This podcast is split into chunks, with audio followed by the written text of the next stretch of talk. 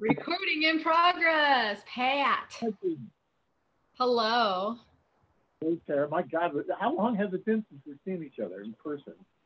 It well, if you weren't at that last Projekt festival that we played, then it would have had to have been when you were on tour, probably with Thanatos. I, I, I toured in. We toured in like 96, 97, and then we did another tour after that. I, but by the by like 98, I was pretty much done doing Us like too. touring.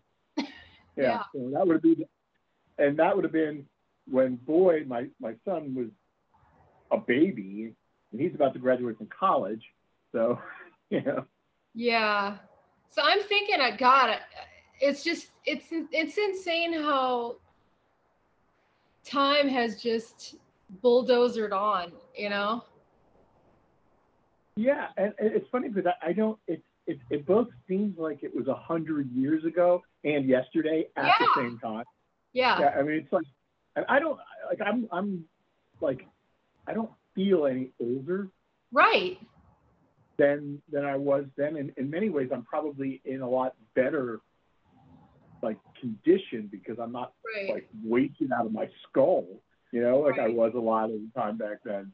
And so, you know, maybe that's maybe that's the key. Be like get wasted when you're younger, and then stop, and then you'll feel better when you're older because comparatively you'll feel better. Yeah.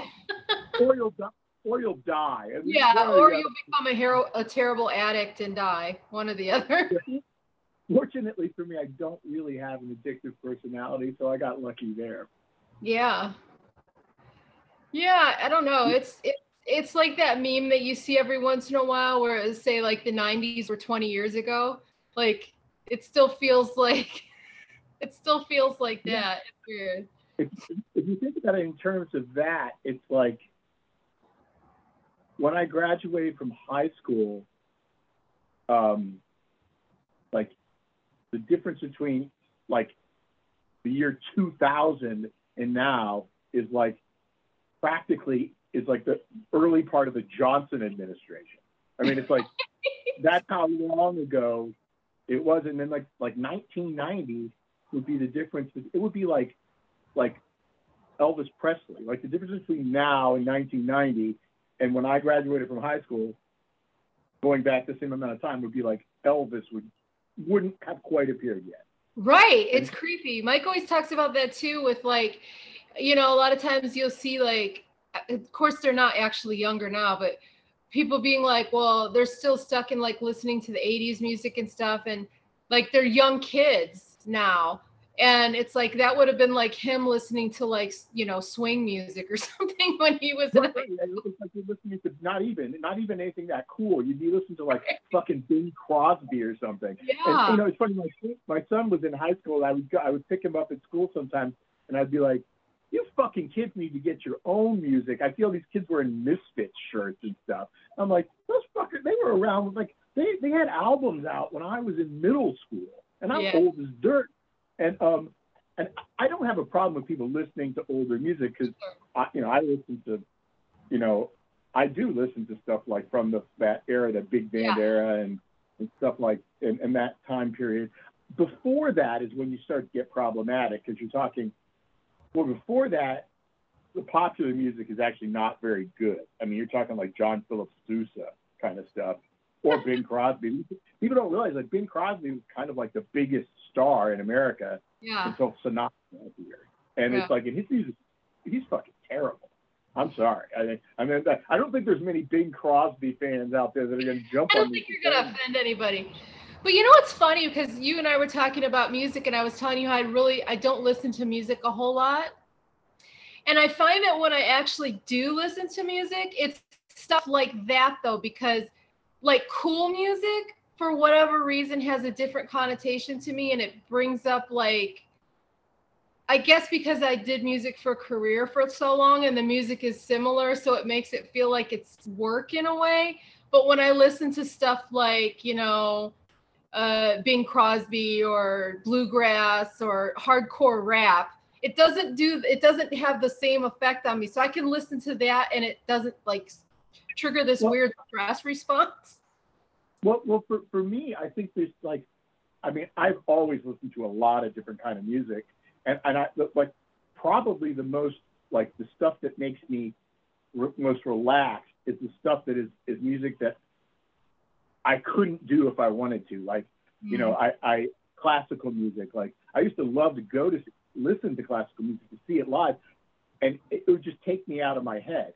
It would Yeah. just be like, or it would like help me order my thoughts. It's a very weird thing, but like hip hop is the other thing. Is like I find like I listen to other like, look when I listen to music, I'm in many ways thinking about production and what I could mm. steal from it, or but I don't really think that about hip hop because it's I just think it's ridiculous for somebody my age and with my background to even think about really trying to do hip hop music. And so it's just I I love it, and I always did. Um, I, I was one of those those youngsters who was like you know into punk rock music, but then you know I can remember the first time I heard the message, and I was like, holy shit, you know, and Yeah. and so, and it's always been kind of the same thing. It never entered into my head to try to do that, but I Right. just, it, it was very, it's very, it, it's, it's like relaxing to me, even though the content makes you angry because it's like the best hip hop music is, to this day are the people that are singing about. It's, it's of very punk, which probably, I mean, it's very similar to punk because it comes from the same like pissed off vibe, you know? Right, and, and, and, and, you know, punk rock. There's a lot of punk rock that is just shit, but at its best, it was like kind of almost a protest music, and I knock that sometimes because I feel like music doesn't do anything, but maybe it inspires somebody to do something, and Yeah. and maybe hip hop. I mean, there's all like just like the punk rock, there was a lot of like ah fart, fuck you kind of shit that came out that was just all crap. And I know I went to see all those bands in the '80s when I was a kid, but there's um hip hop and there's a lot of the hip hop with the money, money, you know, Yeah. And and all that shit. And it's like it's funny because as some of those artists, and I listen to that music too. I, I used to listen to the Chronic all the time, and um, but when you, you know, those artists are like apologizing for the content of their music now, you know, because they're looking back on it going, oh man, you know, why did I say that? And you know, but it had its place and it's had had its time. And then, I, you know, then you think of the bands that never had anything to apologize for, like Public Enemy or Sure. people, and because they were straight up righteous all the way through. Yeah. Um, anyway. Um, but anyway, you know, uh, Tribe Called Quest would be another one that would leap to mind. That is somebody. They were always. I mean, it wasn't. It, it, like, and they managed to also be fun. Like they're Right. singing about something, and they're doing something fun. And I, I think that is really cool to me. I mean, I listen to all. I listen to country music. I, I, I listen to, but but I listen to more stuff that's not quite country music. Yeah. Like, it's kind of, you know, like John Hiatt, Joe Ely, you know, people like that. And, you know, like a lot of those, those, the bands that are kind of like, like, it, you know, what is, what is Sharon Van Etten? You know, what does she do? Is that like, cause sometimes it almost sounds country and then there's, a, then it sounds like straight up like, you know, goth almost. Right. And so what do you, you know, what do you, what, what is that? And do you really, does it really need to be, does it need a label? And that, to me, it doesn't. See, that's been the struggle forever. Like, I think any band that's good doesn't fit in a box. They can be they they can tiptoe around a lot of different genres, you know, because they're not trying to be something. They're just making music that they in that they feel. yeah, that inspires them or that like like the, the content. And you know, I, I'm sitting here going on about like I'm perfectly okay with people who don't write songs about injustice. You know, they write love songs. That's fine. There's nothing wrong with that. There's nothing wrong with, you know, you know, KC and the Sunshine Band. You know, there's nothing wrong with that sort of thing. Um, but yeah, I, I think that when you, unless you're the person who defines the genre, like like they make up the genre because of you, uh, I- find if if you could be put into something neatly, that's problematic. But you know, all that shit is just to sell people records. It doesn't mean anything. Yeah, really. It's exactly. all just marketing, you know. And um, yeah, back in the day, a lot of people got pissed, um, and I'm talking in the '90s about being labeled goth, and um, and I got that because if you were trying to make a living doing it, you didn't want that hung around your neck, even if you were into it. It was like you were better off being not being called that because for a while it had become something of a joke. You know, there was like Saturday Night Live skits making fun of goth. Right. And it was like it, it, and and the funny part of that, the reason those skits were funny is that they they kind of had a little bit of reality in them. Uh, you know? 100%. And I knew people. like. I'm sure you knew Right. people like that. I mean, but I also was like, you know, for me personally, it was like I never felt, you know, I never really was comfortable with being called anything. Exactly. I remember, I remember being a high school school kid and like I like my hair standing on end, and mean people were like calling me saying punk rock, and on punk, and I'm like, fuck that, that's dead, it's over. And keep in mind, this is like 1982, you know, so, Yeah. um, uh, and so I was never comfortable with that. I was also uncomfortable with the notion of even if I wasn't like really, I didn't play like I didn't sound like Bauhaus or the Sisters of Mercy. I knew that fans, people that did like my music, would have considered themselves to be goth. sure. Um, and I didn't feel like I didn't want to insult people. I didn't. I didn't. I never took. Yeah. I never became angry if somebody referred to the music I did as goth. Um, I think the connotation's different now. Um, I think it is too. I think it's see, I mean, I know you know we had lots of conversations about that back in the day.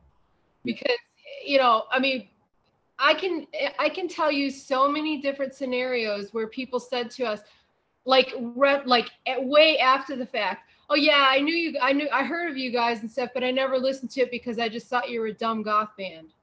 Well, that's not because we called ourselves goths. because we never did.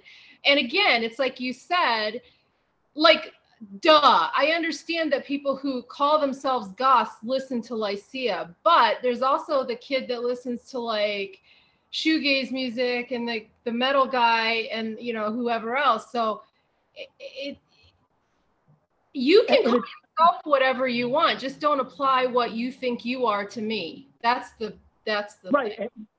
And, i think that it's perfectly cool if somebody really is into like goth. I mean when i was younger i became a little bit derisive now i'm young not young young but younger than i am now. I was a little bit like kind of put off by like just people who it just seemed like all they were doing was playing dress up. They didn't even really care about the music. They just cared about the look. And then Yeah. now when i look back on that i'm like who cares?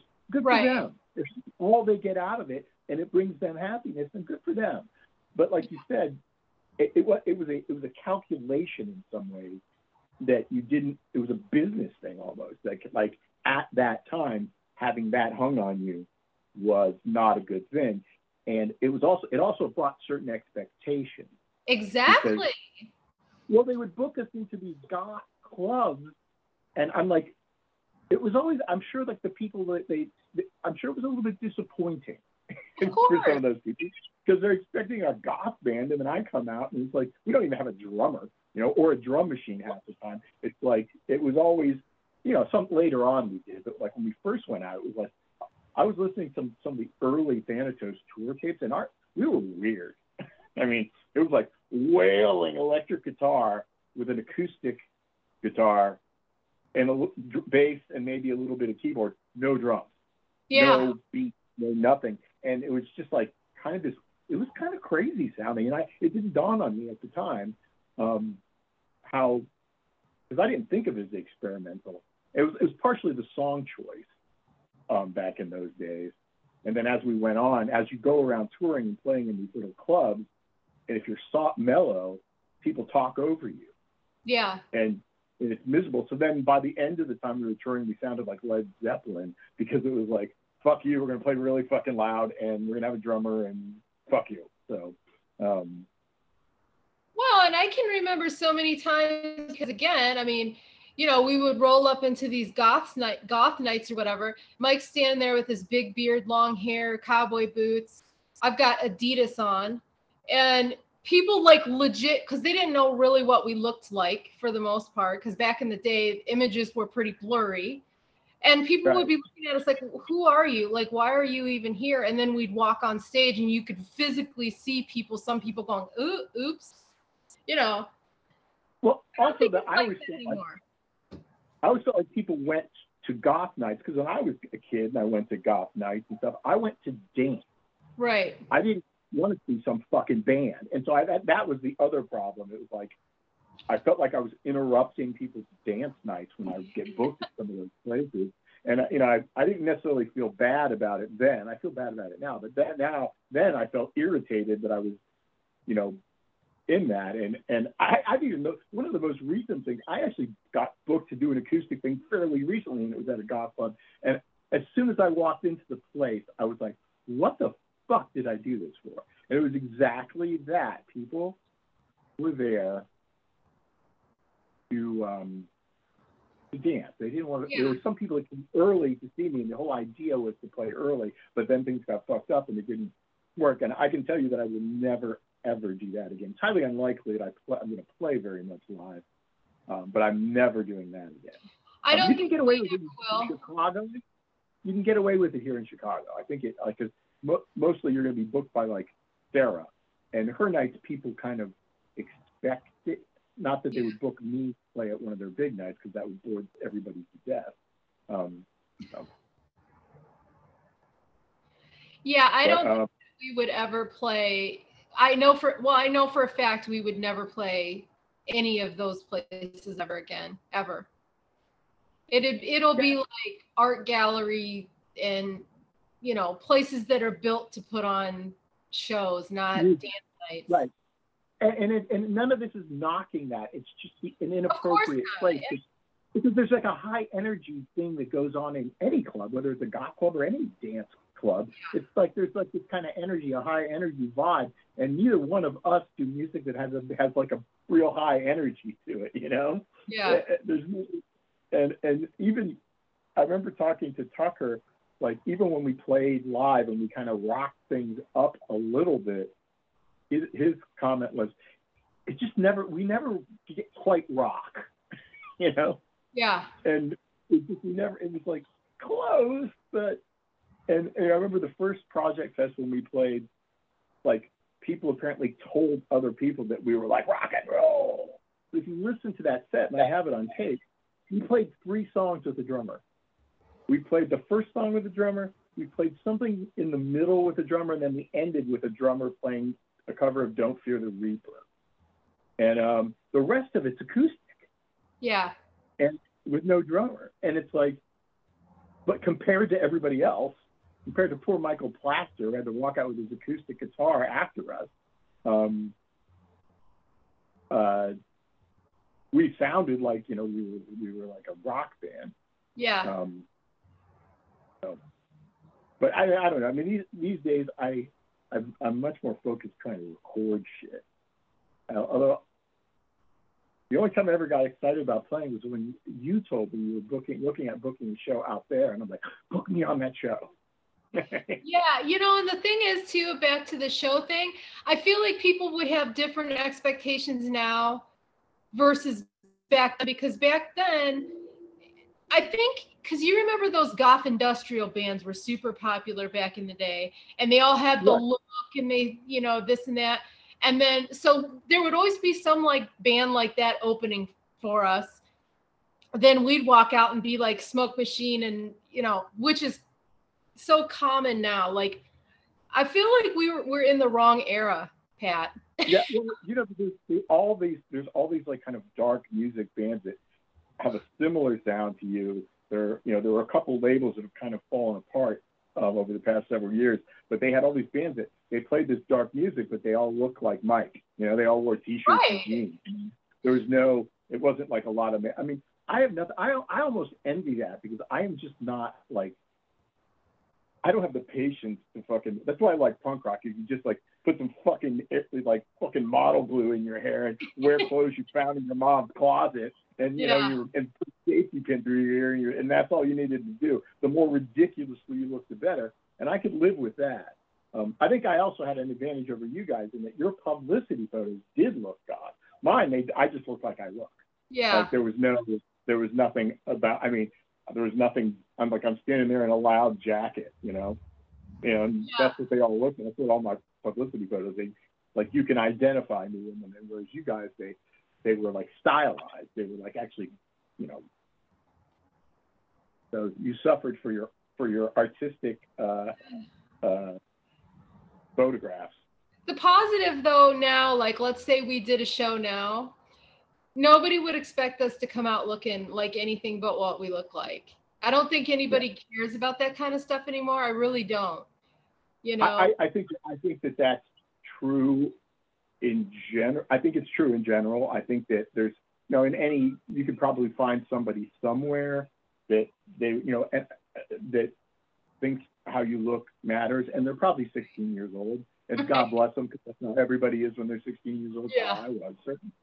And um, but I think you're mostly that's true. I think people don't care. I've also found that younger people, and this is why I love younger people so much. People, I mean people under 30 and even under 25, is that they don't give a shit about the genre so much anymore. I mean, yes. I used to go to, I went to a lot of festivals with my son, and there'd be these bands that were like hard rock bands, and there'd be these bands that were kind of almost ambient, and there was hip hop, and you, and I'd be looking at the people, and I'd be thinking, there's no way they're gonna like this band. And then I not only do they like it, I'm looking at them, they know the words, you know, like they're actual yes. fans. And so I think that the whole kind of like I have to look like the band on the stage thing is fucking out the window now. Yeah, I, and I, I think that's really, awesome. You yeah, know? I do too. I, I I think people should look however the fuck they want. And I think they should look however the fuck they want, whether they're 16 or 70. Yeah. And if you're a 70 year old, you want to have a fucking mohawk, more power to you. Yeah. Um, and and I don't think that that how you look should has has to dictate what kind of music you listen to or or art you like or whatever, you know. Yeah, because I mean, I know, and I know you're this way. Also, like we've always liked a wide variety of music. Like, do I like some goth bands? Of course, but I also like Conway Twitty, and I also like you know hardcore rap. I like Godflesh, you know, blah blah blah blah blah. So I don't I I never I can never understand the desire people have to like label themselves because to me to me that's limiting. If I say I'm this, then I have to be this, which to me just seems silly. But you know, I mean, some people just live and die by that stuff. And I, I think that, and this is like above my pay grade, but what I think that is is I think that it's people who are trying who are trying to form an identity. And I think that's why you see it in younger people a lot. Like yeah. when you're 16, you want to be a punk rocker, you want to be a this, or at least when I was a kid. Like I said, the kids today seem to be a little less focused on that, but they, they still are. Um, sure. And so you're trying to, you're trying to identify yourself as something. You're trying to form your identity is forming, and I think that's part of it. If you ask me why that is the case in people who are older, then I am unsure but I, I would guess it's something similar. I would guess that it's some that there are people that are, they're, they their identity they're they don't have a strong sense of who they are. Maybe um, it's a um, bit of tribalism too. It's like the whole I'm a Cubs fan, yeah. I'm a I'm a Bears fan, I'm a the, you know like as I say Chicago teams. Um, but you know what I mean? Like I get people just want to define themselves, and I just to me that's personally off-putting.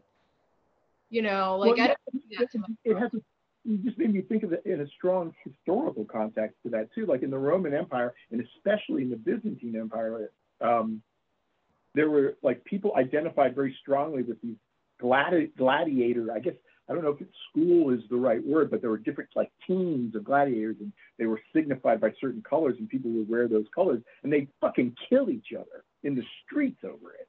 And so it goes back that far. I mean, it's it, it, you know, and you know, it, it reminds me of like you know Raiders fans beating somebody up in the parking lot. It's like the same basic thing. And um, you know, and I remember that like punk rockers. This was a little before my time because I was probably not getting. I was I didn't look old enough to get into bars, but in South Florida there was a thing with punk rockers versus surfers, and they would fight all the time and fuck with each other and shit. And, and um, and so that is, I mean, that's uh, uh, to me obviously that's like a, a, kind of tribalism. But I think that identity, like forming your identity, that's part of it. Um, and you know, I mean, is you know, I mean that could, I suppose that could be constructive too, because um, we are social animals. But it's when sure. you when you make it ridiculous, when you go to ridiculous lengths, right? And it's over your personality, your individual personality. Um, I think that's a little weird. Especially in older people. So Yeah, yeah. I just have always felt it, it's so it seems so limiting to me to to to do that to yourself. Like I'm only uh, this little finite spot here. I'm just gonna stay in my lane. I mean, if that makes you happy and whatever, go for it. But it just seems very limiting to me. You know. but you know what is also interesting is that I I, I was just cleaning up the Thanatos mailing list, um, which is, was gotten had gotten massive, and I'm like, half these fucking people don't want to be on this, so I'm gonna like try to clean it up a little bit. And I was spending that, and I asked people questions about how they listen to music, like specifically what streaming services do they use, because I'm I'm working on some of the streaming sites, especially Spotify. So anybody should, who uses Spotify, go follow Thanatos. You can help me like with my project. Um, but people had a lot of different um, takes. Some people were like, I don't do any streaming.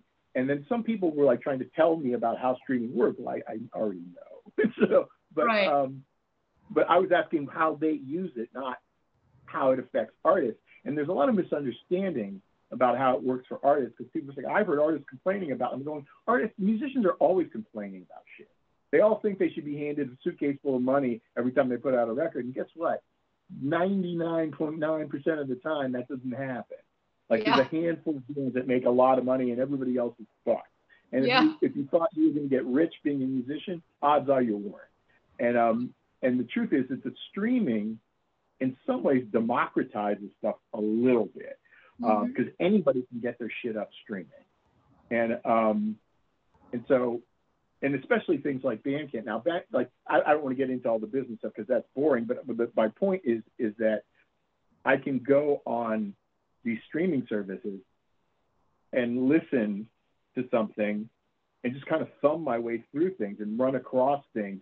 And I somebody tells me a name of a band and I go look Mhm. and I find them, I listen to them, and um, like genre doesn't matter. None of that stuff. It's, Yeah. it's all there's just this vast pile of music out there that you can go and get, and um, it, it um, you're not bound by like the um, and buying the physical copy, um, which some people like as a point of pride talk about how they do that, and that's cool. And I always try to make some physical copies of stuff, but at the same time, think of that. Like there was like at the at the hipster record stores I went to, they wouldn't have been called hipster, but they were back then punk rock or whatever record stores I went to. They didn't have country music, they didn't have jazz, they didn't have ambient. Sometimes they didn't Yeah. have a lot of that stuff, and so you kind of like were funneled like if you had a certain music that you liked, you went to places and bought things Right. related to that. And I just think there's so much more open to you now. Bandcamp, although they don't pay for streaming, is another thing. That's even more like literally anyone.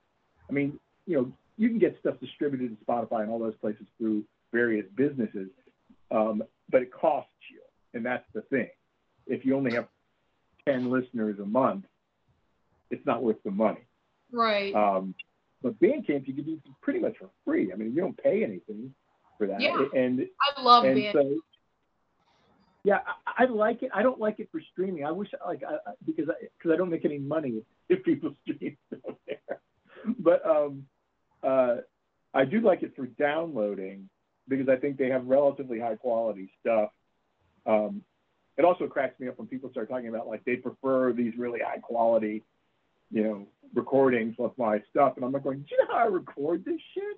Like, Yeah. times out of ten, it's pretty fucking primitive shit. Like the you know the Blisters record, which sounds fabulous, was partially recorded on a fucking 16 track cassette recorder, partially on an on a uh, half inch reel to reel, but only a little bit of it, and then most of it was like this virtual on this junky ass equipment.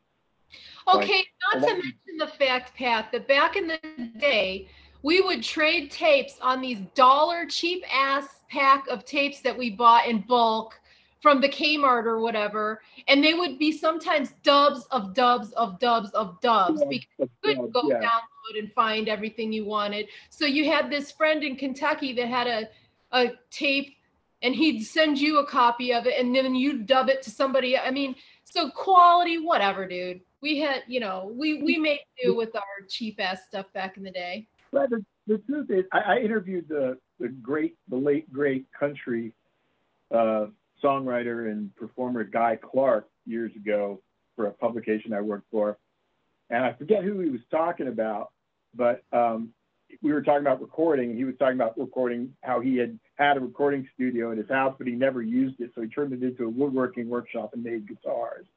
And um, but he was talking about somebody, and he was saying, yeah, they how they recorded that was probably on a two track. They probably had a mic hanging in the middle of the room. He's like, he's like, but it sure sounds good coming out of a AM radio in your car, you know. Yeah. And that's all. That's all how. That's how it needed to sound.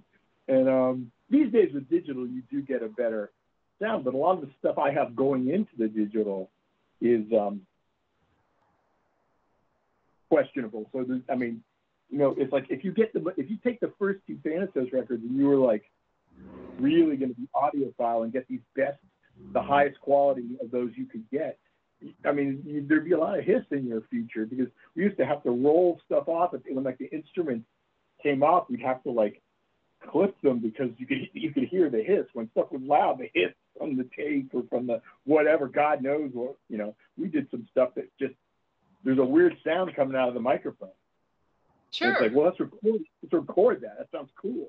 And you know, and it, it, it's accompanied by all kinds of shit, but it sounds cool. So who gives a fuck about that? Well, and, And- you know, Mike has never used any kind of fancy equipment. I mean, we use SM58s to record our vocals. We don't, you know, everything is like cheap equipment that when Mike's still using acid to record, you know what I mean? Like, Yeah, I mean, you, I don't think it wasn't, matters. Wasn't Ionia recorded on a Fostex 424 cassette thing? I think. Yeah. So was Stark Yeah. Corner. Yeah. Yeah. He was And- back and- and- four tracks. I, I actually recorded like one of my records, uh, I Am Not Job, has two songs that were recorded, also recorded on the Fostex. One of them's a Billy Bragg cover. The other one, I don't remember which song it is. I'd have to go look at it. But um, I actually gave that away, and I regret it now that I gave it away because I would like to have it now because Yeah. I am like recording wise, I'm hopeless. I'm like I am not an engineer, and um, like the software makes me nervous. I know how to use it, but I just it, it I, I I'm just not. That doesn't work for me. So I actually like I want to have hardware. Yeah. You know, I don't really want tape because tape's a pain in the ass. But like digital hardware is what Yeah. I'm where I'm headed to when it comes to trying to record and by myself and things like that. Um, Well, that's kind of why Mike hasn't switched from acid because he knows that program backwards and forwards. So having to like learn a new program and all of the process of that and you know figuring out the tricks all over again, he's just like, why? You know? But if, if it works, it works. And, and like and the thing is, I remember reading a review of one of the like Lycia records, and I it might have been Stark Corner, um, because I don't think I was working at Projekt yet when like when the Ionia came out, um, and it was like talking about it was like some writer waxing eloquent about the, the sound recording and how this and that, and they were completely wrong about everything. They were Yeah. like, I'm like, you have no fucking idea what you're talking about. But thank you. It's a cool review. Yeah. And, um, Well, you know, it's you know, funny. Too, been- because Everyone's like, "Oh, cold, cold is so great," and blah blah blah. Dave's the the equipment he had, the recorder had mold growing in it. So if you listen to the song later, you can hear it warbling, and people assume that's effect. That was his machine dying, literally dying. There was mold growing in it, and it was dying. Just hilarious. when I recorded, um, I think it was the first Thanatos record with Sam, the board literally at one point shot flames out of it. Something caught on fire. and, and we had to take the board, get in Sam's car, and drive down to Orange County to Walter Holland's house to have Walter fix the board so he could finish recording That's the record. And, and those first two records are all, all on half inch tape. And uh, and then part of the blisters records on half inch tape. But it's like it just such a hassle. It's so expensive to do that. And I, I mean, if you were releasing vinyl, maybe. But I've been in mastering with people, and it's like I have an okay ear. I can hear when something's off. I can better nine better than probably ninety percent of the people on Earth.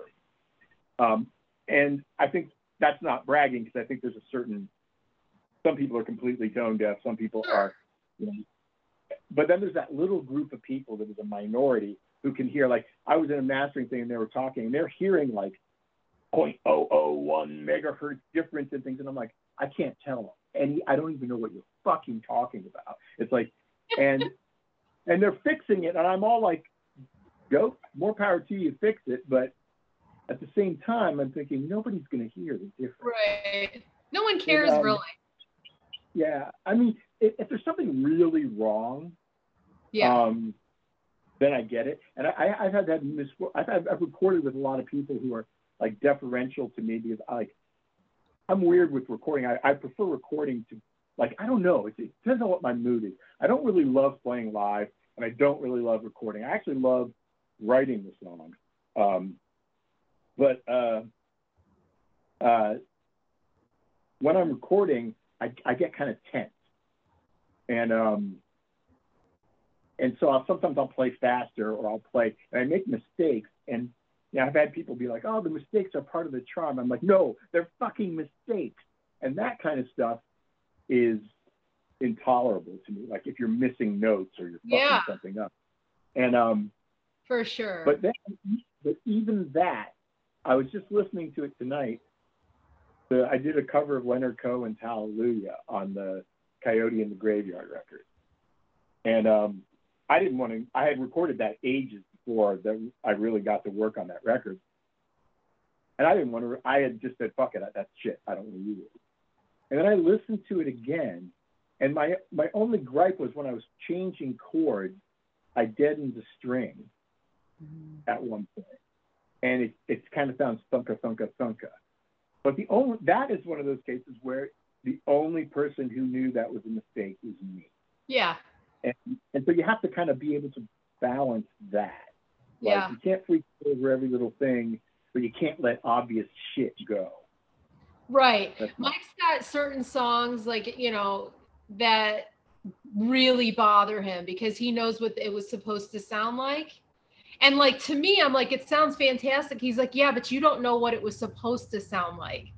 Like, yeah, There's so like nothing- like that. nothing ever sounds like I mean it to when I start. Um, very rarely. Sometimes I do, but very rarely. And it's like I remember there was a song. I forget which song it was. I was ri- I was blatantly ripping off an- another song.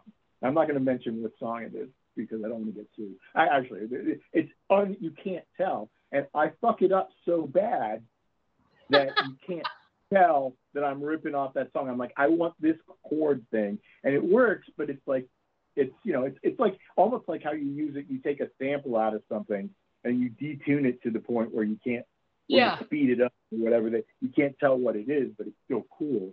Uh, I mean, the the blisters record, that's a gigantic lawsuit.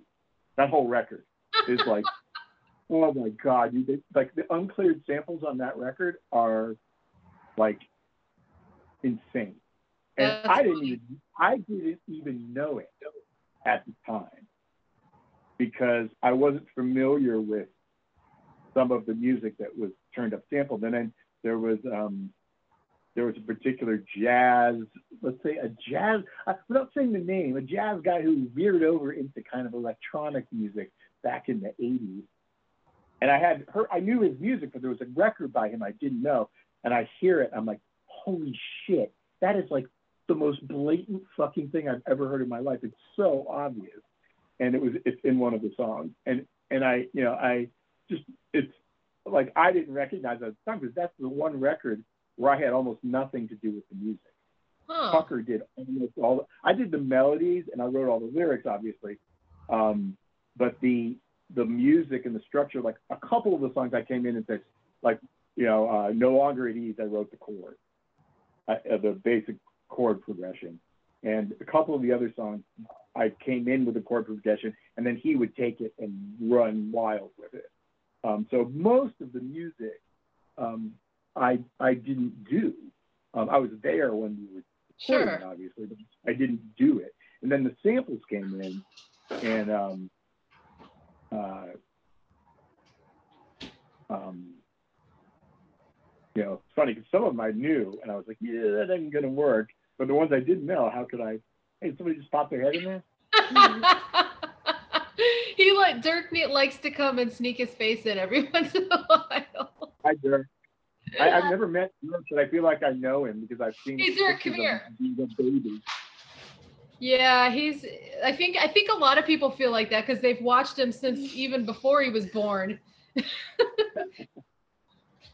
he's funny. Um, he's uh, he's he got an electric guitar for Christmas.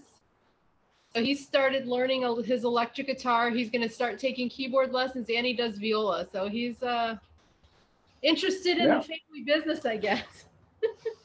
Anyways. Yeah, my, my son, my son's studying psychology, so. That's awesome he too. Doesn't, he doesn't play an instrument. Um, I got him instruments. He just never really had. I think he wanted to learn them, but like, you have to actually practice and stuff. So, right. Um, I, I took lessons when I was a kid, but I've never, like a lot of the other things, like I never took lessons on the bass. I never took lessons, and I, pl- I can play, I, I can, I play bass because I have to if I'm going to do it, recording.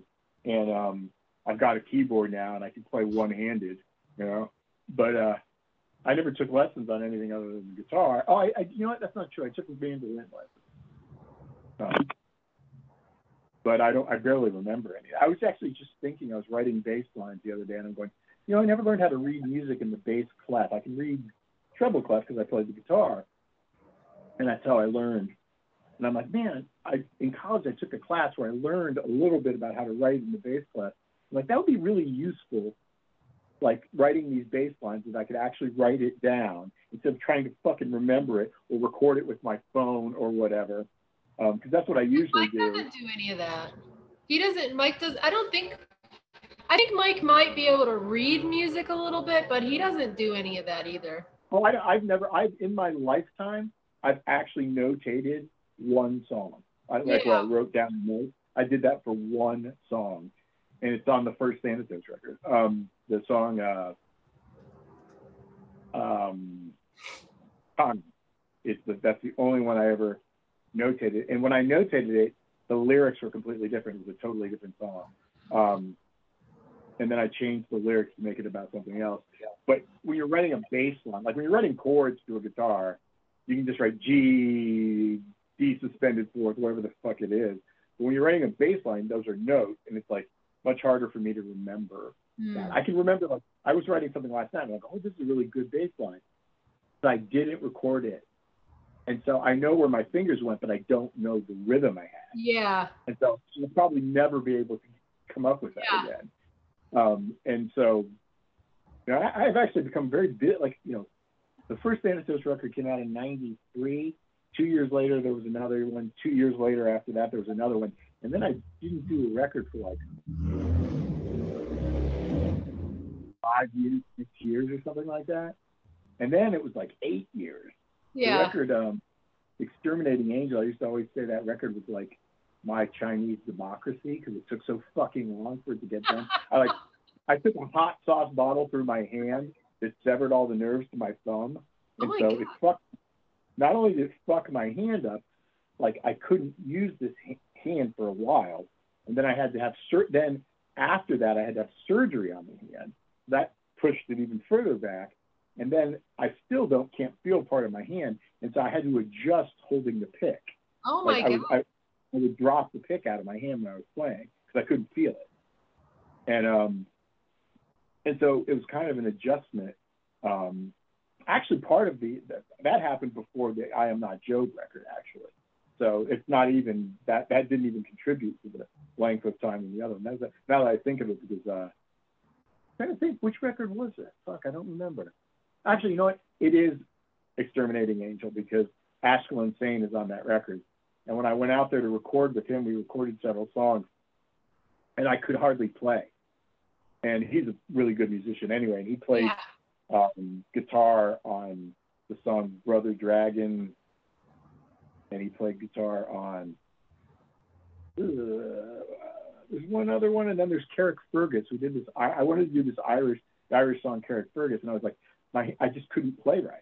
And yeah. um and Ash just bang played that song like like arranged a new version of it in his fucking head. It's like eight minutes long, and did it in one take.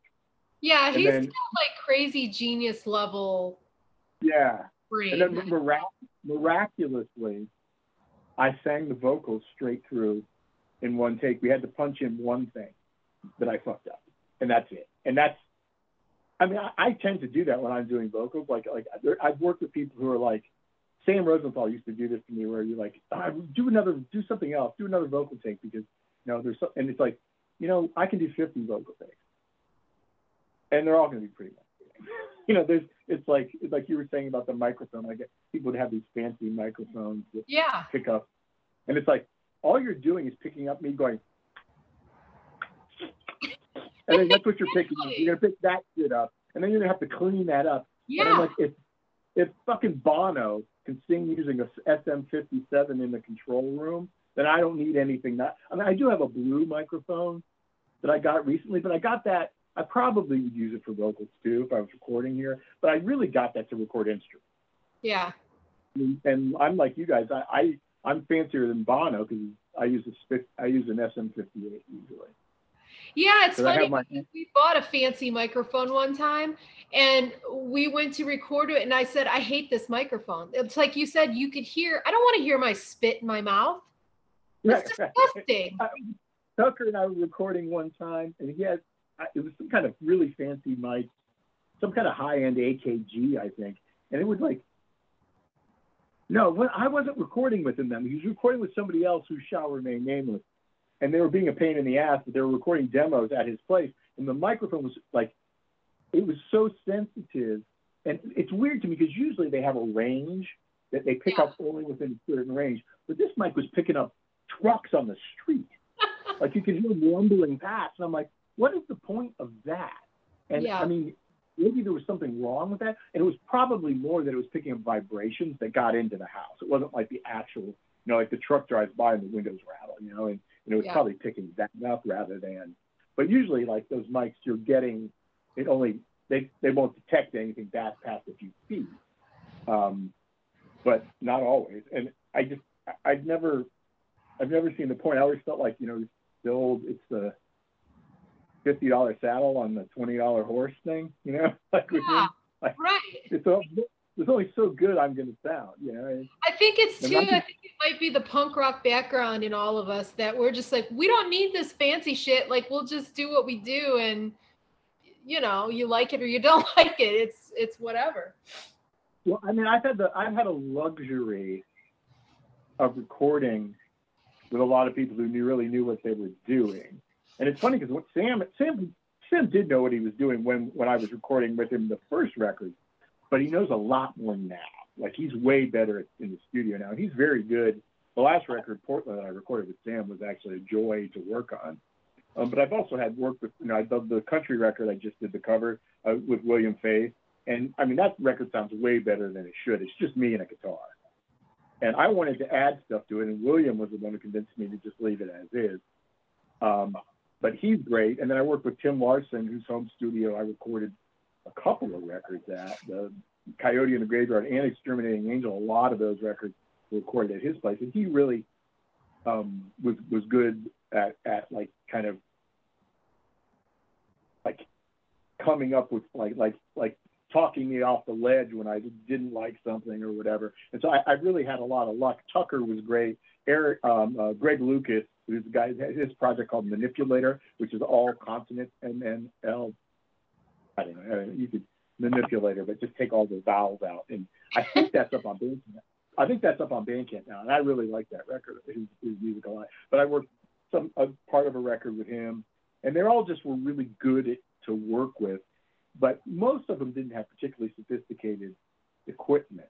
Right. Um, I mean, William William obviously has kind of a commercial studio that he 13 studios where people can you know pay and go in and record stuff, and um, and so uh, that's probably a little more sophisticated. And Sam has a nice setup now too, um, but it's none of it is like expensive recording studio shit. I wouldn't even know what to do with that. It's so you know? funny because people like, you know, people always like, oh yeah, we're going into the studio and you know, you have this thing in your mind that they're in this actual studio.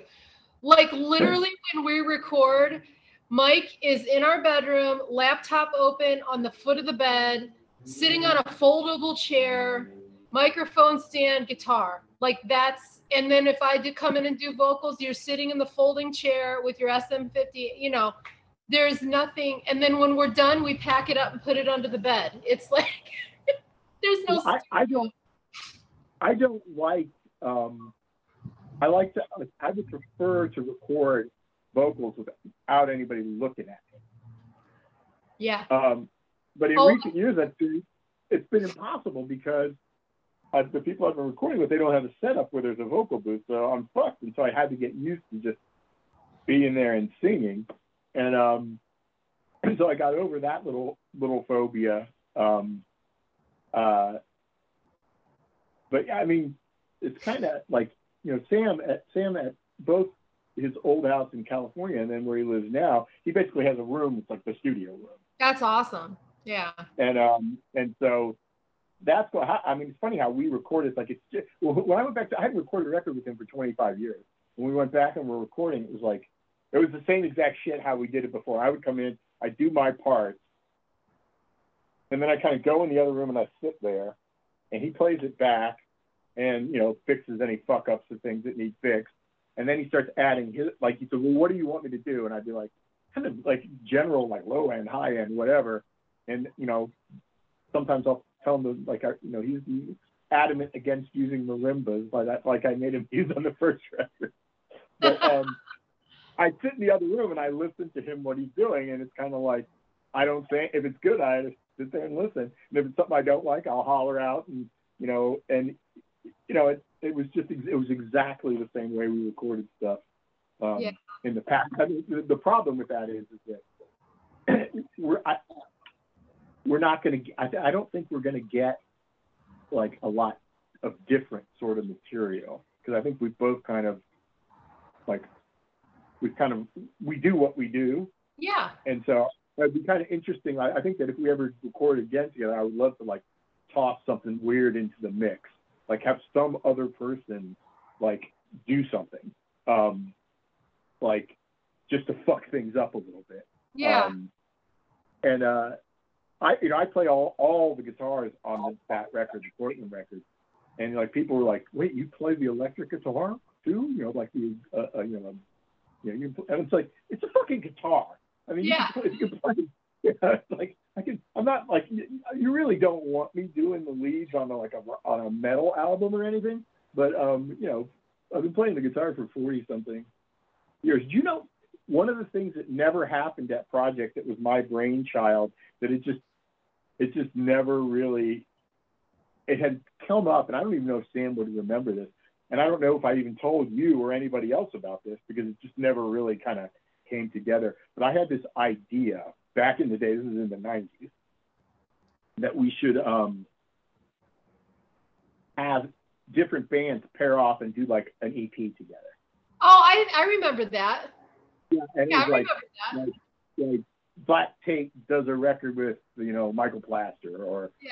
and I always wanted to do a Thanatos with Lycia record. That was what I wanted to do. That would have been And fun. um, yeah, but it just it just never really.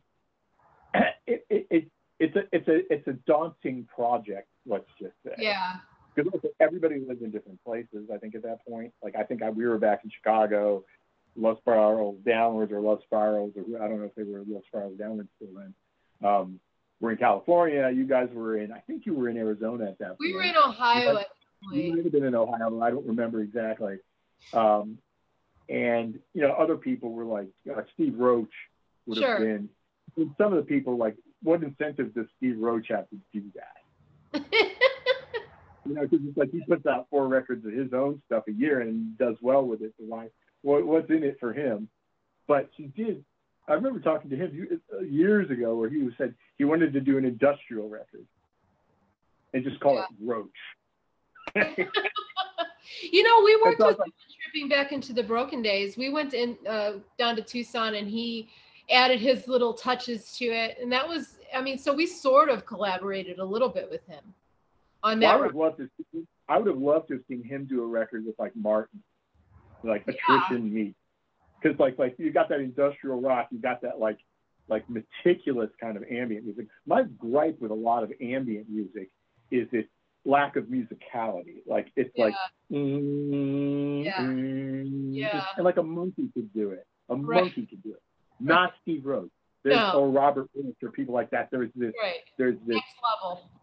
sonic like it's not even necessarily that they're playing something like it's like the the like the whole that's one of those things where you can tell them you can get the like if you have a good stereo system Yeah, yeah, yeah, yeah. to- that's the kind of music that you're like it matters every Yeah, little like Coil. Remember Coil? How yeah, yeah, yeah. Coil was like that. Yeah every frequency matters in that that kind of music but Yeah. yeah, I, I just it's one of those things like I I it is also funny like every I don't know how many years or so like after the the last project that's the single date when they did some other ones here and there but they weren't kind of the real they were all just they were basically shows because they were Yeah. usually one day and um and we we had talked a couple of times about doing a another Projekt festival it was just like we would talk about it. I would start thinking about it. I'd start figuring, and then it would be like, oh fuck this, you know, because it was like, You know, we could probably end up making that happen probably in like Portland or something.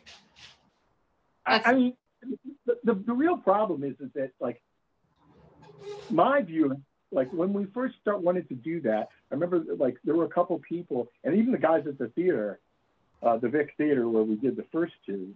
I think they did the third one there too. Um, the, the two nights at the Vic, the guy was like, "Do you really want to use a theater this big? Why don't?" Want and I'm going, "Oh yeah," because they didn't realize we had the first year we had like 900 people per night. Yeah, it was place. a big deal. And then the second one, we had 1,100, which is pretty close to selling the venue out. I think it holds 12. It, it, Yeah. How, how many holds depends on how they set it up. Sure. But I think the max is 1,200. And so it was, those shows did really well, but it took a year's worth of promotion. People don't Sure. realize we, we decided we were going to do the first one a year before it happened. And the, the PR doing the, the press for that, it started worldwide and we worked. I worked, and we mostly me worked world because Sam had other shit to do, like putting out records and running the actual business. You know, Right.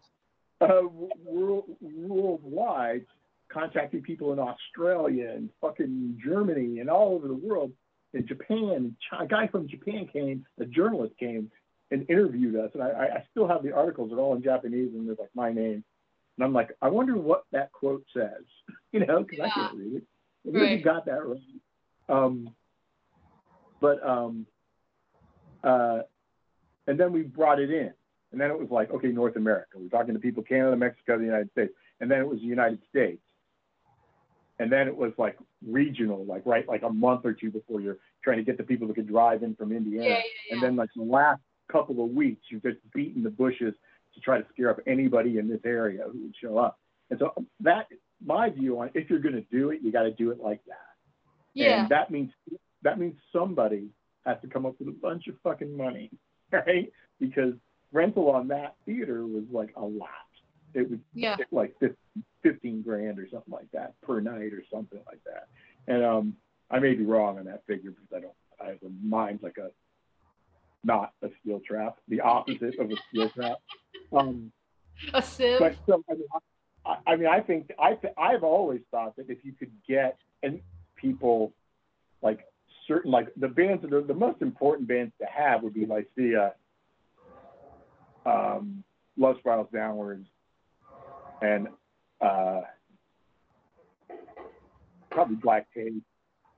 Um, but I also think some of the like I, I, hesitate to do it all just the older bands. I mean, this is never going to happen. I'm just saying, like, you could do it and you can make it work, but somebody really has to believe in it and tr- and cough up the money for it. And you know, I, I actually have talked to people about doing festivals who were wealthy fans. This is when I lived in Florida, and I said, you know, we could do a festival here in the wintertime in South Florida, and we would do really well.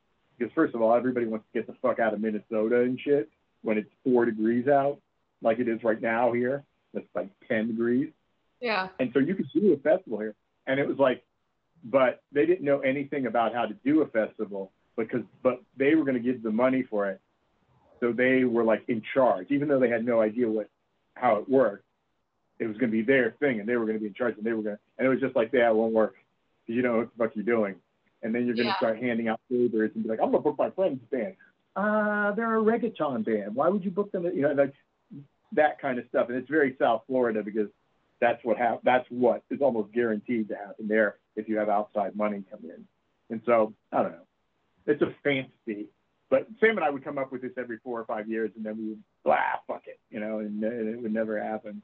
Can you imagine Um, the original the original lineup? I think that would be cool. I'm trying to think who was the first night. Who was the first night? It was Arcanta, I think. well, he's still around here somewhere. I don't know if he performs anymore, but I think it was Arcanta- Arcanta. well, Steve Roach. Roach played both nights, didn't he, or was He that the played- second? I think he I think he closed both nights, maybe. No, I think he opened both nights. I think he played both. Yeah, and then the first night was like I think you played. We were um I think the last band on no, we were the second to last band on the No, well, how I arranged the how I arranged the night of the first festival where we we put a band. We like everybody thinks like the purpose of having like the little band goes first and next is the bigger band and band like and it's so for people's fucking egos and shit. We didn't do that. yeah. We put a big band. We put a big band first, first, and a like the band people wanted to see first and last. Yeah. Like Black, I think Black Tape played last. I think you played either first or last one night. Love I Child played I first. think we might have played first. I can't remember though. I think he played first the night I played, and it was supposed to be then me, then um, Love Lies Crushing. But Love Lies Crushing, he disappeared and we had to change the thing. So uh, Michael Plaster did have to come out and play acoustic right after us, which was horrible for him. But he was great. I thought he played great, but it was and just Sean like Foley was there too. that was the second year, I think. Maybe. I can't remember. I don't. You know, what? I'd have to go, I'd have to go look because I fucking. That's pathetic. I can't remember. It was like I remember the first year was my. That was my. It was 1996. It was my 30th birthday. Um, was one of the festivals. The nights was my 30th birthday. Um, but they both went. I I mean, I thought both of those were um, were fun. I mean, I like. I don't know that I have it in me to really do that kind of stuff anymore. I mean, I, I, I still know how, but promoting an event, I don't know that I have. I don't know that like. I think there's two things that are required when you're booking and promoting is you have to be really focused and detail oriented. And like I'm not normally that, but when it comes to promoting something, I am. Like you don't want me handling the money, but as far as like the organizing of the actual show, I have Yeah. a pretty good idea to do that. And um, but you also have to be like a dick sometimes. Like you really have to be like ready to just tell people to go fuck themselves. And that was the same thing when booking. When I used to do the booking for projects, I used to I used to call people up and threat. I would be like, I'm gonna break your fucking kneecaps with a baseball bat. I remember one time it was Lycia because the, they were supposed to have food. Like I convinced you guys to go on tour. I think you were with them. When, and Mike had just found out he had diabetes. Yeah. And I was like telling him it's very. I'm like, this is not picking the green M and M's out. This is you have to be there. There has to be food. It's a health matter. Yeah. And the the guy didn't um, wasn't there. And I called people and they told me the bar he was. He was at a different bar getting drunk. And I called up and was like, I'm telling I told him I was gonna fly down there and break his fucking leg if he didn't get his ass over to the fucking thing. And so I'm not that big of a dick anymore. And so maybe I'm not suited to Yeah. doing that sort of thing anymore. Because you kind of do wind up having to like yeah. scream at people. I think Cambridge had to do some of that for us too. Like I, I, I feel like I remember them having to threaten people also. they were they were good um, up to a point. They were a good booking agency and good up to a point. Um, I, I felt like um, They were good to they, us. they were they were very good at us. They did a lot. They got us into like they were way better at booking than I was. Um, uh, but toward the end, I remember there was a a story that was funny. There was like we were doing a three date. We are going to do a three date tour, and I forget who all. I, I don't remember. There's three bands. I don't remember who the third band was, but it was Electric Hellfire Club, Thanatos, and somebody else. And we were going to do this um, three-day tour. And this was the last time Bayridge never would talk to me again, even though I, it turned out I was right. Um, and what what happened was is they were um, they had one promoter doing two of the shows, and um, or at least two. He might have been doing three, but he was doing a show at the Phantasy's, and he was doing Oh. a show in Columbus, Ohio, somewhere. I don't remember what the venue was, and um, and the, obviously Phantasy's in Cleveland. And I called the guy up and I talked to him for like five fucking minutes, and I was like, this guy doesn't know what he's doing. He's full of shit. And I called Bay Ridge and told him that, and he fucking went off on me like, ah, bullshit, and fuck you, and uh, and, and um, I was like, all right, okay. Well, Thomas and whoever else was on that tour went out. When they showed up at the Columbus show, the venue was like, what are you talking about? There's no show tonight. Like there wasn't even a show. It was never Oh booked. my Like they never, they never called the venue, and I don't know what happened in Cleveland, but I, it might have been the same sort of thing. Like it, it was just like the guy was just a fantasist who like like bullshitted them, and they never back, they never tried to backstop or check with where he booked. Like you always got to call the venue. Like yeah. if you're the band, if you're the booking agent, you don't just trust some other fucktard to do it for you. You have to fucking actually follow up. And you know, I don't know, maybe they were having a hard time about you know something else. Maybe they were working on a big tour with somebody else, and it just wasn't a big deal to them. But um, that really, I know that fucked Thomas uh, Thorn up pretty bad because I remember he had to like, he wound up going back and like working at a porno shop in Wisconsin at the time. Uh, but we, so I mean, I didn't I didn't have to go work at a porno shop because I didn't do the shows, and it, and it winds up costing me money because he was like me. It's like when we went on the tours, I paid the band for the tours. They were paid. Um, it wasn't like Tucker went out on tour with me for free. He got paid, and Right. um, and uh, uh, and same same with Eric. Um, maybe when we did a show here and there, I even I even just for shows tried to pay people. And so I know Thomas did the same thing at a hired band. And so you book this band to go out, and then your shows all bail on you. You still have to pay them. Sure. Right. So it fucks you up really bad. It's not. It's not like you know. I, I run into a lot of people, and you know, we're we're talking about playing shows and touring, and I'm like, I'm playing in Chicago. Sometimes I don't give a shit if I get paid. Because a lot of times I'm just recording the show and I'm doing it for fun or whatever, and I don't care. And um, and sometimes I've, I've done things in other places where I used it as an excuse to go there. Like Yeah. I had to go there anyway, so I was like, why not play a show? And so I don't worry about it too much. But when you go out and do shows when you're touring, it's your job Yeah. you know and like there's a, a lot of musicians who are not like me they're musicians who have decent jobs and so they don't care they, they they'll go out and play for nothing because they don't they have a day job i don't like yeah. i work doing freelance shit you know and whatever i can make money at here and there and um but i sure as fuck i'm not going to go out and play shows and tour and make no money it's just not going to happen Right. and, Right. And also, back in the day, you could eat it on a show here and there because you would sell T-shirts, you would sell, Yeah. and that, that just doesn't really work anymore. You know. So, Right. Well, and two, like, you know,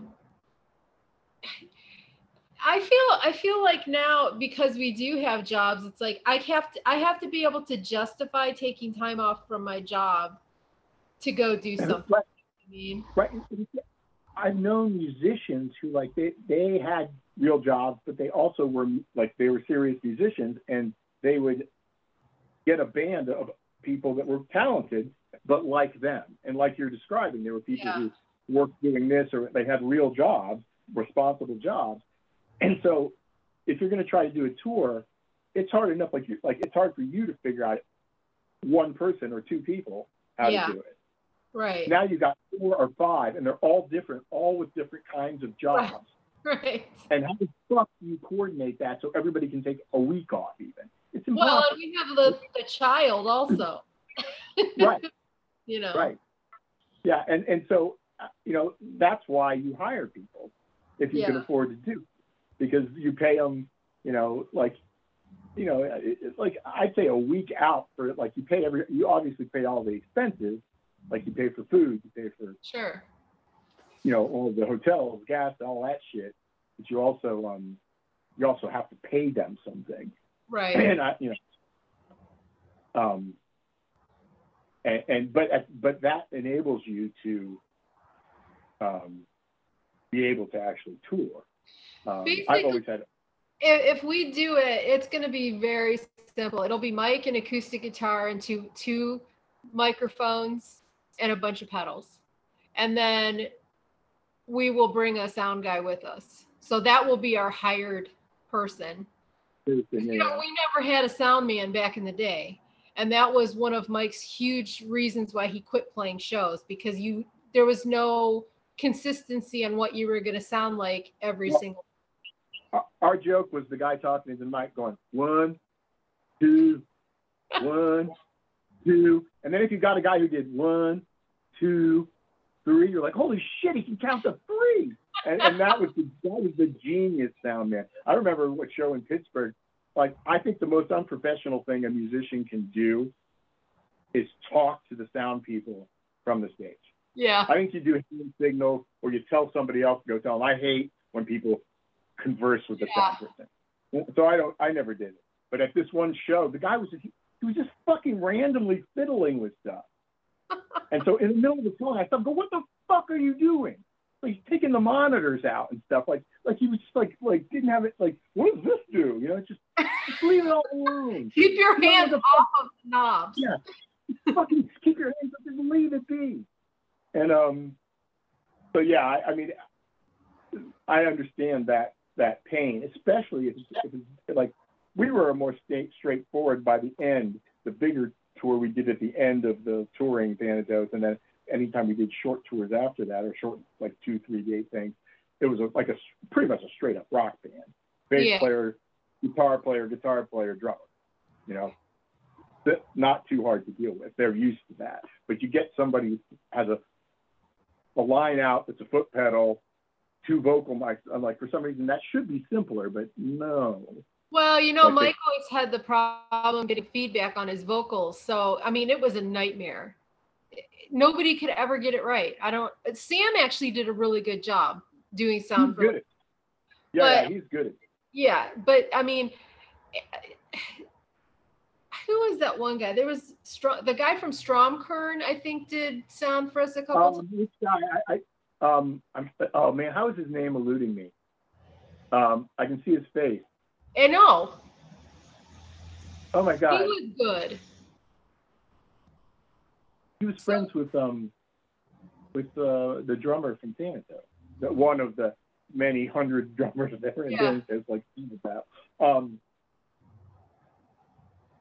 So Ned? when, Ned? when we had Sam, it was fine, and like when we lucked out and had a guy like that, we were fine. But like generally speaking, nobody knew at that at that point, nobody knew what the hell to do with all that affected guitars and whatever. Well, I I also, I also felt like when I was coming to town, if it was like a music venue venue, they weren't bringing their A person in for that night because they told, they were going for the fifty dollar guy, not the two hundred dollar guy when I was playing there.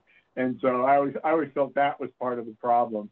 Um, and I was never one to do a big sound check. I always like was like your sound check should take like fucking five minutes. Like Yeah. if you can't do your sound check in like fifteen minutes, you should go do another job. And um, and- unless there's an absolute some kind of problem sure. with something. And then in that case, you, Go ahead. I, I remember like, there's all kinds of horror sound horror stories like place in Orlando where I'm like there were no monitors, yeah. and the booking guy was like, "Well, you didn't ask for monitors." I'm like, "Go get the contract." He got it. On the back was a fucking a map. What we needed on the stage, and there were little blocks that said monitor on them. you know, it's like, see, Well, And it isn't that kind of common thing that people need. Yeah. Well, you can't. I'm like, I'm trying to explain. I was going, you can't hear on the stage, and so they had no monitors. And I told them, I'm like, this is the point at which most bands will leave. Yeah. Uh. and you're fucked if you're not going to play. But I'm going to play. And it was just, I couldn't hear, we couldn't hear a fucking thing the whole night. It was miserable. I, had, I could hear Tucker's guitar, I could hear his Marshall guitar amp blaring in my head, and that was pretty much it. All I could hear. I couldn't hear myself, couldn't hear my guitar. anything. What were you, what were you, you were about to tell a horror story? Oh yeah, we played Richmond one time, and the guy that showed up to do sound was completely high, like on heroin, and so he was he he was just not there, right? And so Mike Mike finally said, "Stop touching things and just go ahead and leave." And he asked the DJ, he goes, "Do you know how to turn the volume up and down?" And the guy goes, "Yeah," and he's like, "Then You're, don't you're let don't let him touch the board and you stand there and just turn the volume up and down. But yeah, just stupid shit like that, you know. So that's Well, I why if we play another show, we will bring a sound man with us. Well, I mean, I can't, and like, I, I was talking about doing shows, but it, and but I was really more talking about just doing acoustic stuff with me, and I'm leery of that because I can be really terrible acoustic. Um, if I get, if I That's- get this, this, what? That's the risk. There's nothing to hide behind. Yeah, you're naked. It's like being up there naked, man. You're Yeah. like, you're like, there's nobody, like, like you fuck up. Like I get flustered. Like if, if things start going wrong, then it snowballs and it's a nightmare. Because I've done some nightmare Oh, shows. Um, and I also I need to I need a sound check because the couple times where I came, I walked in and just started playing, and those have been bad shows too because um, I'm not practicing in that environment. I'm not practicing with that mic. Yeah. I'm not practicing, and so how, what I'm hearing, and I'm I'll have trouble getting in key with vocals. I'll have uh, I, I can't the guitar doesn't sound like I want it to, and and so it, it, it's something that just just running through a couple of things would help. And a few times, any the times I've done that have been pretty disastrous. um, uh, I felt, um, but uh, you know, the idea of getting a band and doing like multiple shows is um, just not something I think is in the cards. we just Um, wouldn't be because we always daydream like, oh, wouldn't it be nice to put a full band, you know, have Dave and to have Mike and John and to be able to put the full band together and go out and perform like the way it sounds on the record and blah blah blah. But it's like, okay, realistically, we all live all over the country. We all have jobs. We all have health issues. We have a, a child. And so it's like we just, you know, Mike uh, started playing the acoustic around the house like god it's been a couple years now and so we always just kind of sing along and play in the house we're like well this is what we're doing this is the way to do in, it few, in a few years, you can be like Patti Smith and you can have Dirk play with you. yeah for sure Um, well, you know, I, I, what I felt like I've always been a little like kind of a little like like I, I know it doesn't work this way. People don't ask you to do this, but it's like I think playing festivals would be cool. Um, but you know,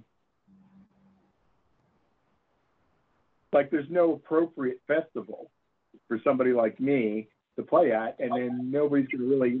They're not looking for somebody who's this offbeat weirdo that has a tiny following, you know. But I, I think that kind of thing would be like anywhere I go that's a big city.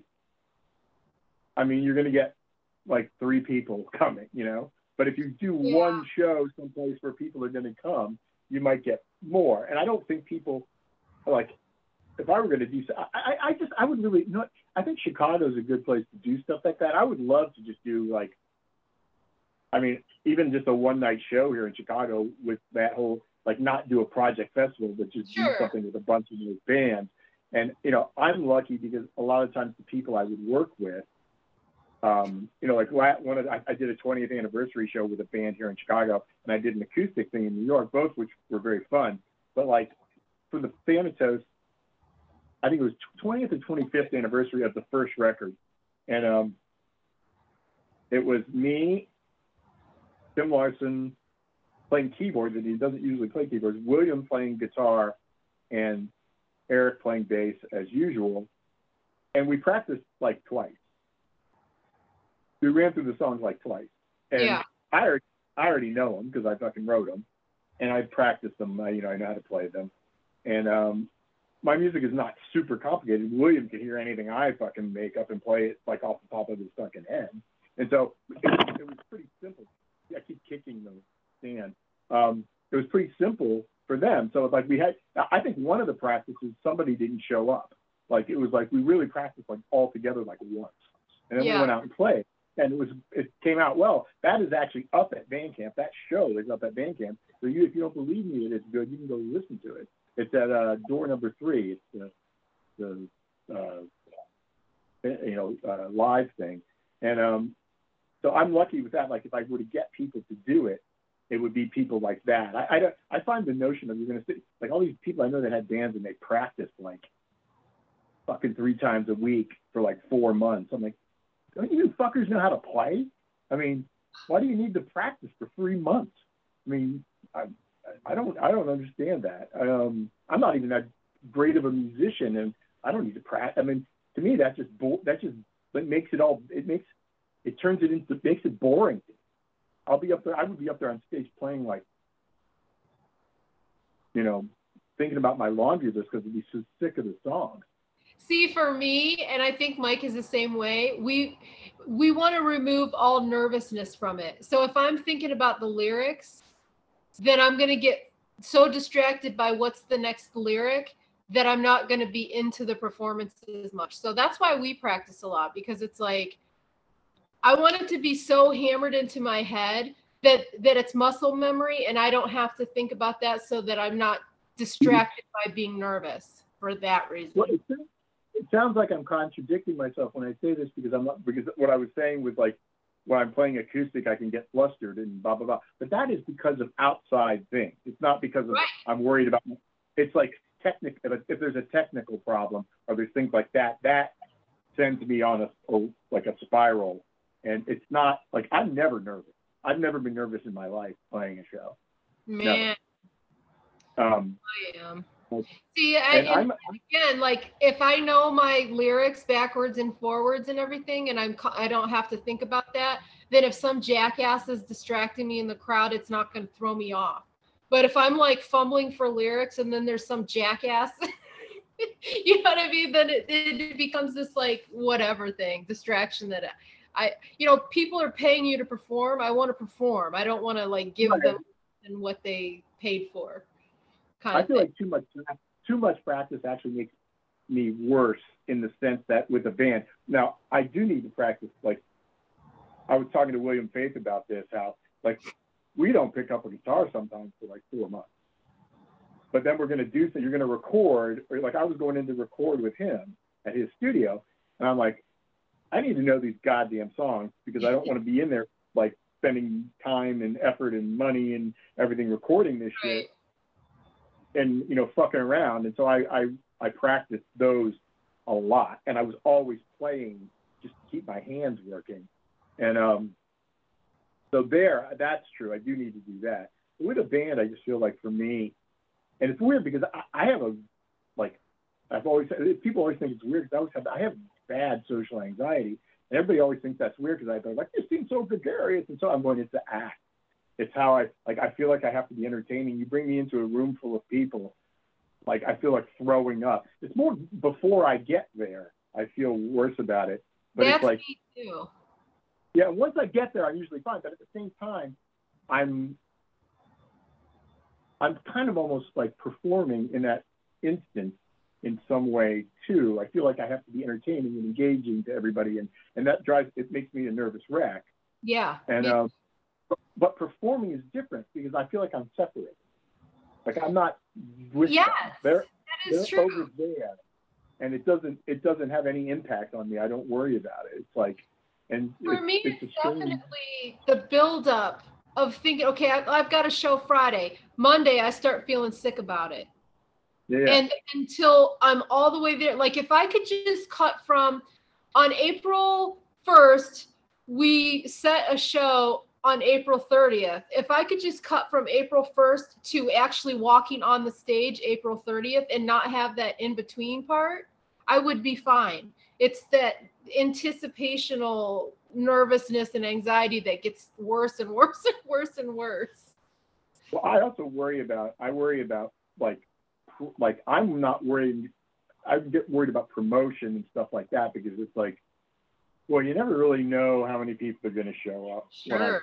Yeah, it's Yeah. like I've done shows and I've been like, wow, there's a lot of people here, and then I've done shows where it's like, you know, not a lot of people show up, and I, I found that um, like I'm not a local band guy. I'm not like the local bands. You know, these guys who go out and play on the weekends. Right.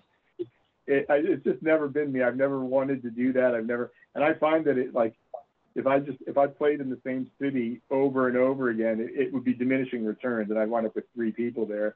Yeah. You know, event, if that, be empty. Um, because it's not again, it's the kind of music. I think it's not like. I mean, I don't want to hear me play every fucking week because it's a little bit. It can be kind of dreary. Um, but uh, uh, I worry more about the, the way, like figuring out how to get people to the show. Yeah. And how I solve that problem is, is I basically I, I go into work mode. I'm like, okay, so how do I promote this? Who do I try to get to? Do I send out emails? Do I contact all the various calendar sections in the city? Do I do? And so that's how I work that out by like by working, and it, it alleviates, um, even if it winds up doing nothing, it Yeah. alleviates the, the the the kind of anxiety, and that Sure. is a, like the same sort of feeling as that. Like you know, like I the thing I dread more than anything is weddings.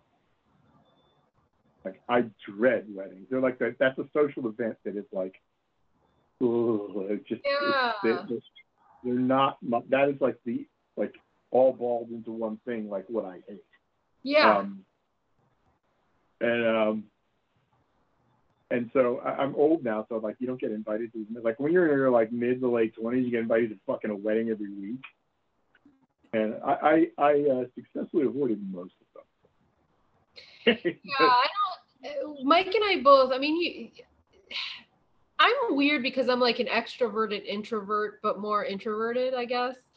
And it's. I think I'm a lot like you in that people would are surprised that we probably are as anxious about shit as we are. Eh, because I think we both kind of come across as like sort of bombastic in a lot of ways. you know what I mean? but, but at the same But time, yeah, I, I- I, could, I could also be like very like loud and aggressive and Sure. but it was also when I was younger, I was also drunk a lot. so Yeah. and and that was that was the reason for it. Like I was talking about people having drinking and problems and all that. I always say you can have a drinking problem and not be addic- an addictive personality. It can be you trying to like cover up anxiety. Like you don't you, you want to go out to the night club when you when you're 20, but it makes you nervous because you're going out to all these people, and it's also why you go to the same place because you're so used to that place Right. but you can also develop the habit of before I go out, I drink a fucking quart of Jack Daniels, you know, and Yeah. um, and uh, and that can be even if you're not an addictive personality, that's unhealthy, and um, it's much better to just deal with it in other ways. Right. Um, Yeah, I never was anxious like that when I was younger. Like I didn't have social anxiety that I that I remember. But like the older I get and stuff, and like I've worked out of my house for 11 years now, so I don't even have to go into an office even before this pandemic. So I'm just very used to being at home and like in my controlled environment. So anything that's out of my routine, I start getting days leading up to it like the the building it up in my mind okay next tuesday i have to go for this doctor's appointment and all the stuff that goes along with go, you know what i mean so i'm like on the one hand i really want to play shows again but on the other hand i'm like but what if you're creating problems for yourself. yeah You're- yeah I'm like I'm just weird. I don't like like everything about everything I say. Like there's there's like I'm one thing and then I'm also the exactly the opposite thing. And so it's like um, I I don't I don't like having a routine. I don't like being trapped inside. I don't like even when I'm like like I work a lot. Like I've had jobs in the past in the past where I've worked part time working at a wine shop or doing something like that. But it's a part time job, and what I mostly do is work doing freelance writing and freelance consulting about different things. And um, so I'm at home 90% of the time for that. But even when I do that, I have to get up and go out. Like I go out and, you know, I will ride my bike. I'll make an excuse to go do something. Yeah. And I have to, I have to be out and doing stuff. And I find that if I'm doing anything creative, it's stifling to be trapped inside. I like to take a trip and go somewhere. Like I like to go, you know, even when I go down to visit Florida, it's it's a uh, you know my family still lives there, and I go down there. It's um, it's like something that works, and you know I make an excuse like I'm I was co- I covered an art fair that was going on in Philadelphia. That was my excuse to go to Philadelphia, and while I'm there, I'm doing creative stuff in my head at the very least. Um, yeah. And so it's hard for me. Like I don't I don't like a routine but I still broadly have these things that are routines that I don't like to have broken. So it's kind of a combination of the two things. Um, and uh, I, am trying, I'm working really hard on doing a lot of music. And for me, I mean, I released the album in 2020, I released the album in 2021. And this year, I mean, another thing about streaming is I think that it behooves you to release a lot of music. Mm-hmm. Because if you look at your numbers on the streaming services, which is what I've been doing, a lot lately, you find that um, you put out a record and you get you see the streams and how it goes up your overall streams. You promote it a little bit, let people know about it, and maybe it's just Christmas time ending, but it's about a month or so out, and it's the only the first record I've done where I've really paid attention to the streaming. It just falls off. Yeah. And so I think I think every three or four months releasing something is probably ideal. Yeah. And um, this is different from how it used to be. And um, uh, and so part of that is um, the cover record. I have another cover record, the 70, I'm doing 70 covers. And everybody has a different idea of what that means. I mean it in the broadest sense. It was recorded in the fucking 70s. It was came out in the 70s. Doesn't have to be any particular genre. And um, so I'm working on that. And then I'm doing a record of new material that's going to be all not covers, and I really want to do a Christmas record. Hmm. I want to do three. Like my ambition is to do three records this year. It's a lot. So we'll see. I have a lot of ambitions that don't actually happen too. So. Yeah, it's funny. Um, the company I work for requires us to take classes, so many hours of classes. And I took a class today, and the topic was are you one of those people, a creative person that has too many projects going on?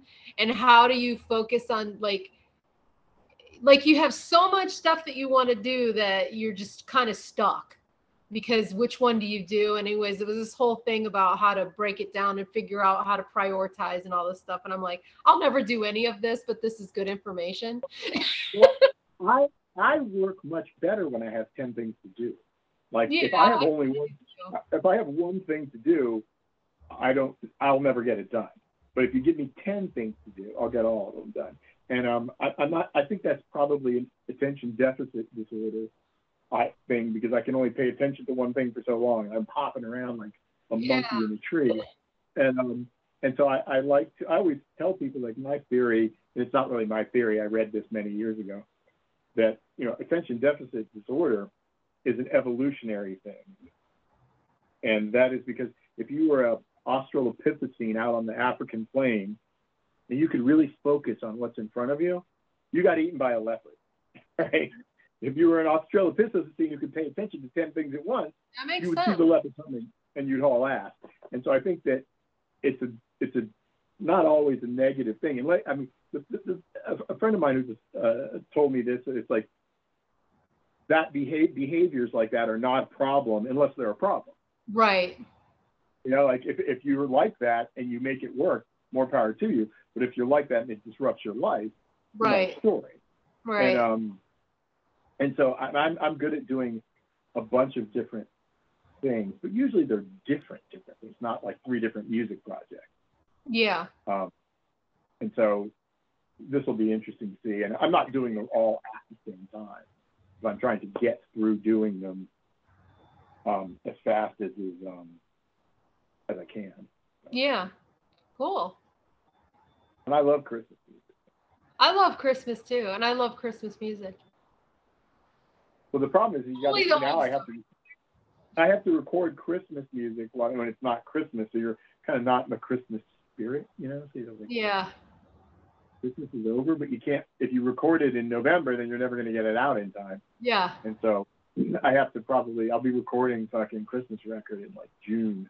you know? Daydream about it being cold out, I guess. I don't know. I, I hate summertime because where I live, I live in a basement apartment, and it's like the windows are not set up so you can put an air conditioning unit, and it doesn't Oh. have central air. So it's like a fucking oven in that Oh place. So I dread the summertime um, in Chicago, and I, I don't like hot weather in general, even though I'm from Florida. I don't Right. like hot weather. Um, but so it's like it'll be just totally not conducive to recording Christmas songs like "Hark the Herald Angels Sing." You're sweating. Yeah. Oh, that sounds like brutal. I hate being hot. I don't every day, like I mean, it's not so bad now because it's not hot, but as soon as it starts getting warm, I'm like, why the fuck are we here? Like it's nonstop sun. And I know that, you know, coming from the Midwest, I have a lot of family back there that are like, oh, I love the sun. I love the sun. It's like, yeah, but it's like there's never any mm. clouds in the sky and it's like glaring sun. There's like no escaping it. Not the same thing. Not the same. Yeah. Like having sun here isn't the same as having a nice sunny day in in Chicago or Cleveland. You know what I mean? Well, but you also have like down there, you have like the dry heat. It's 105 degrees, and it's pretty miserable. But like South Florida, it's like fucking 95 degrees every day. When I grew up there, it actually has gotten worse. It's a lot hotter. I I, I um I saw the statistic that was that between from not, like two years ago in 1970, there are something like three solid months more, like 90 days a year more of temperatures in the 90 degree range in South Florida than there were in 1970. Yeah. And so, and it's like I grew up there, and back in those days, it wasn't quite as it wasn't hot all the time, and now it's like it's that you have a lot more really hot days, and then you have the muggy, Yeah. miserableness, and I, I I dislike that more than the. dry- I mean, I remember being in Arizona, 110 degrees and going golfing. I was working for a band, and I went golfing. So once the monsoon kicks in, the air, the humidity level does go up. So it'll be 110 degrees, and the humidity level is elevated enough to where it's fucking miserable. And also, so a couple, like what was it? Not this past summer, but the summer before, we actually didn't get a monsoon at all. So there was literally no relief from it because at least when the monsoon starts, the humidity level goes up and it's really hot. But every day you have this like cloud buildup and like the potential for a rain. And when there And was there was no monsoon, so it was just like glaring sun and 110 degrees for like six months. Oh my god, not fun. Well, it's funny. In, in a couple of days, probably Monday, I'm gonna be. All my friends in Florida are gonna be sending me these pictures of them by the pool and stuff because it's gonna be like four degrees below Sure. zero here. And um, but I'm like, no, I just don't go outside when it's that cold. That's Right. what you do. You stay because it's Right. fucking miserable to go out. It's not like you're going out for a walk when it's that. And Right. it's like I would rather have that than be like in December and it's 90.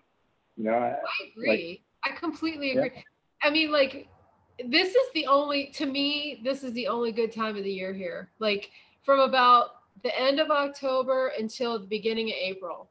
And even that can be iffy sometimes because the, the past, like, I think I've turned the air conditioner on in February the last two years. We're talking about weather now. That's amazing. I we've like old people. Ah, we're like old people talking about weather. Next, we're going to be talking about our fucking hemorrhoids or I something. know. How's your arthritis hanging in there? You know, whatever. Has Um, torn rotator cuffs. How about you? yeah. Well, that's what we, we, we, should, we should have. We should try to have some projects. We should try to make another uh, another festival happen. You could live your band dream, and we could do it here in Chicago. And just we'd have to pick the band. So who, who would it be? Um, well, I mean, I definitely think obviously the two of us. And then Yeah. attrition, attrition would be good. I don't know if Martin wants to come to the United States these days. I don't know how he feels about that. Ah, we could convince him. Yeah. You know he Make does sure all he watches. our mastering. What? He does all of our mastering now. Yeah, he mastered the last two Thanatos records. Yeah. Um, so yeah, Martin would be good. I always like seeing him. It's nice to have. It'd be nice to have him over here. Uh, who else? There has to be a fourth band. I mean, Sam. It's always hard to get him to get together and do a band because it's like it costs him so much to get everything together and do it. And I don't. I'm not. You know, I, I don't get the vibe that Sam really enjoys playing live all that much. Yeah. Um, I mean, I would um, love spirals downwards, but they're love spirals now, and I don't know. But I think how funny that would be the original. I don't know. I mean, I don't know how Ryan. I don't know how Ryan feels about playing live. You'd have to ask him. But then you could also do like, it doesn't. Does it have to be all the band? Oh, Michael Plaster. Would he be into it? I don't know. I haven't talked to him for years. Yeah. So we're like, uh, Scott Cortez lives here in Chicago, Yeah. or at least he did last time I knew anything. Maybe Scott was, and he plays here with a certain amount of frequency. I saw him play not that. It was, I'm saying it's not that long ago. It's probably five fucking years ago. um, and uh, he had this weird instrument he was using. He, was really good. I, I always always really liked his music.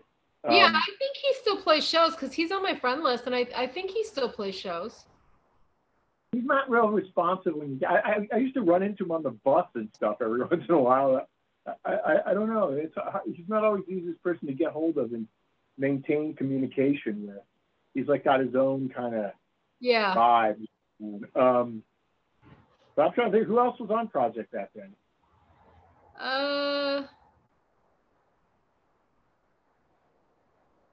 I mean, there's some of the bands that are newer, like, and I'm saying newer, they were on Projekt like 20 years ago, like Right. Audra. oh Yeah, yeah. it- it- Audra. it- Yeah, Hey, but it's like Audra, Audra wasn't on the label until after I left, I'm pretty sure, because I don't remember working one of their records or anything.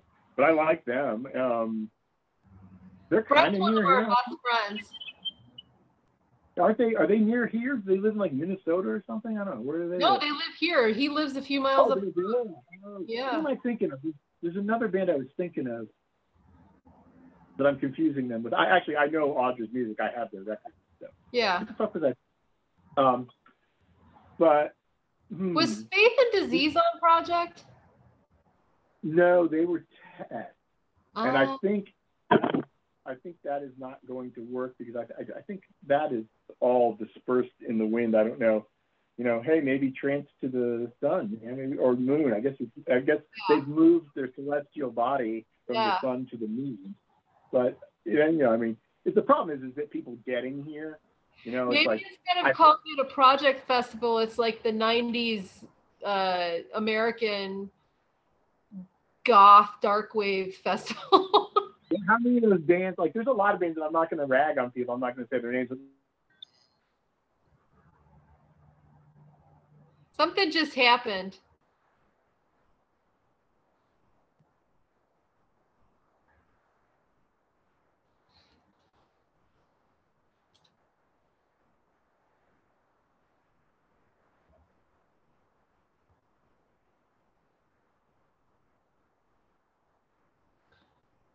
I don't, I'm not sure what happened. I'm gonna wait and see if he pops back on, and then if not, I'll end it here. Just before we were getting ready to talk crap about people. Not really. There's nobody to talk crap about. Uh, I think he might have. I think his battery actually might have died. That's what it's looking like on my screen. Yep. All right. All right, my friends. I'm gonna end it here. It was nice uh, hanging out. It's been a while, and I will talk to you again soon. Bye.